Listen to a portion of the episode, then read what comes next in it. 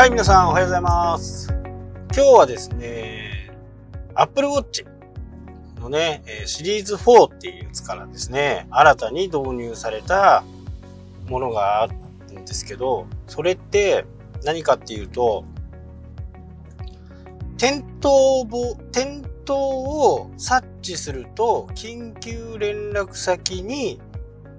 連絡をするんですね。で、これの仕組みっていうのが、まあ、ツイッターとかにもね、あのー、6月ぐらいにね、書いて、そこからいろいろこう、私なりにね、えー、勉強もしたんですけど、なかなかいいですよね。で、どういうものかっていう、転倒の、転倒察知をするっていうのはどういうものかっていうと、急激な、こう、車にね、引かれて、こう、体の重心がずれ、ずれるとか、えー、転んじゃったとか、そういった時でも、そういった時にね、アップルウォッチがこう、ブルブルブルブル震えて、大丈夫ですか？みたいな感じになるんですよね。で、これは大丈夫ですかっていうのが1分続きます。で、どんどんどんどんこう振動も強くなっていって、えー、周りにもね、お知らせみたいなものがこうピッピッピッピ鳴るみたいです。その音はね聞いたことがないんでどういう音かわからないんですけどでそれでもし何も自分が反応しないまあ意識を失ってるとか言った場合は緊急連絡先っていうのをですね最初に入れておくんですね。そうすると、その倒れた場所の位置情報とメッセージが行くんです。で、そのメッセージを受け取った人は、そこで倒れてる何かしらの事故があった、何かしらのことが起こったっていうことがね、えー、わかるというものなんですね。これはね、非常にこう、いいシステムですよね。65歳以上の人がアップルウォッチを買ったりすると、この機能は初めからセットされています。若い方が買うとね、自分でこう、転倒防止とか、えー、のものを、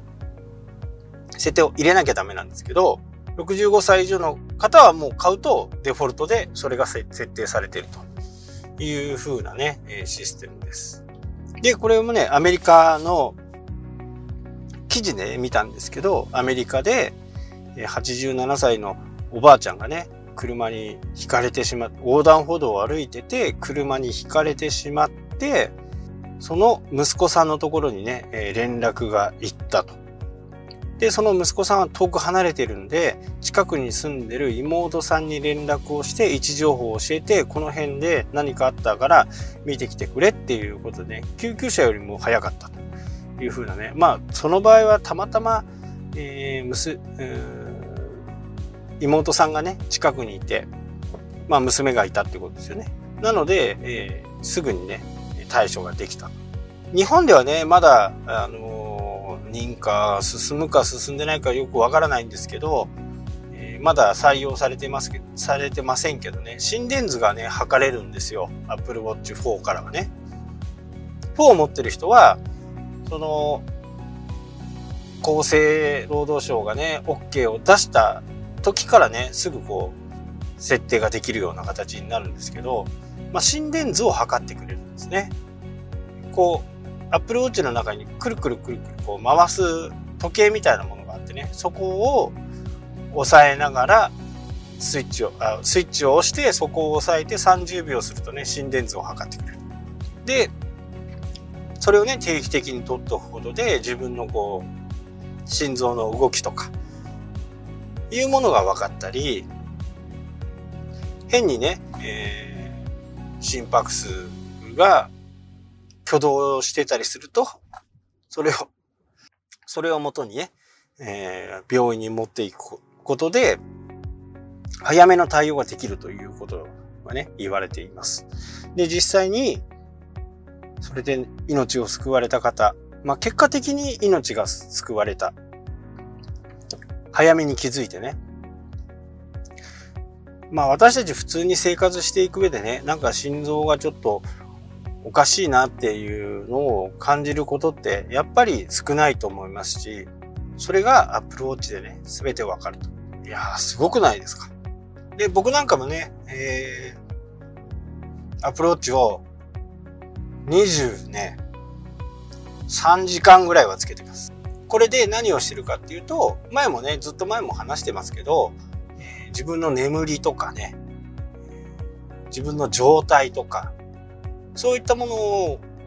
がわかるんですよね。まあ、記録されていく。まあ、それによって、最新のね、日本の、日本の会社が出してるアプリはね、結構楽しくって、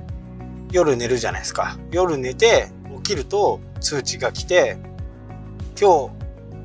あなたのベストパフォーマンスを出せる時間帯はこの時間です。仮眠をするならこの時間がいいです。っていう風なね、アドバイスをくれるんですよね。で、それも Apple Watch と iPhone に連携されていて、その iPhone に入ったデータをこう引っ張り出してきてね、そこでこうずっとデータ化にしていくっていう。結果的にやっぱりそのデータを蓄積していくことで自分の体調とか体の変化、そういったものがね、分かりやすくなる。まあそういったことがあるんでね、えー、まあこれからね、平均寿命もどんどんどんどん伸びてますしね、年金をもらうためにもね、長生きしなくてはいけないんで、こういったものを導入することでね、いろんなことが分かってきますんで、とてもね、私はこう、Apple Watch がね、ないと不安になりますよね。なので、Apple Watch と iPhone はね、もう肌身離さず、こう、持っている状態ですかね。まあ、あんまり見ないんですけどね。あんまりずっと年がら年中見てるわけじゃないんですけど、まあ、Apple Watch がね、えー、お知らせをくれたりとか、あの、自分の体の状態、心拍数とかね。心拍数は今書かれるんですよ。でもこの心拍数も130以上になったら通知が来たりとか、そういったことがこうできるんで、自分の体調に合わせてね、えー、高血圧の方であれば130よりもうちょっと上にしとくとか、低血圧の方の場合は50以下になったら通知が来るように設定ができるとかね。いろんな方法ができるんで、まあぜひとも、もしチャンスがあればね、アプローチや購入を考えてみてはどうかなと思います。はい、というわけで今日はこの辺で終わりたいと思います。それではまた。したっけ？